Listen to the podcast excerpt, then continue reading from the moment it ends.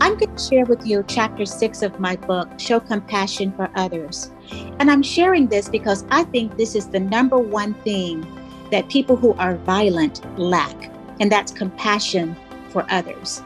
And working as a school administrator for several years, I knew that I had to be a leader and I had to show my students and teachers compassion and empathy. So I modeled for them what compassion and empathy looks like.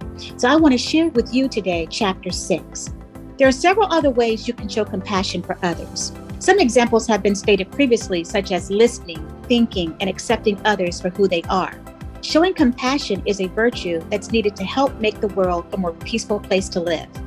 I watch television daily, and sadly, I see children and adults who are violently killed on a regular basis. Although I don't know the victims' families, I still have compassion for what they're going through. I never thought it would ever happen to me until one day I turned on the news and I saw my cousins' faces on television. Then it hit home. I wondered who did this. Why them? Why anyone? What is this world coming to? My cousin was a good woman and a good mother. Unfortunately, she'll never be able to live out her purpose.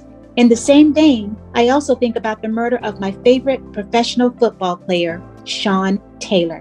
When that happened, I had a feeling it was teenagers who committed it. Unfortunately, I was right.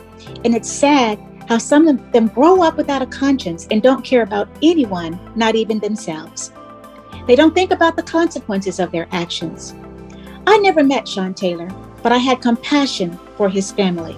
Regularly, I pray for peace in our nation, as well as for violent offenders who impact the lives of others because they lack compassion for human life. Like respect, compassion is a behavior that is also taught at home.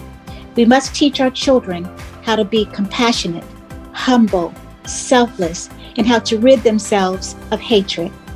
Compassion is needed for peace to exist in the nation and world. The Dalai Lama said, if you want others to be happy, practice compassion. If you want to be happy, practice compassion. Now it's time for you to reflect. What does this quote mean to you? And think about the journal entry. When was the last time you showed compassion towards someone? When was someone compassionate to you?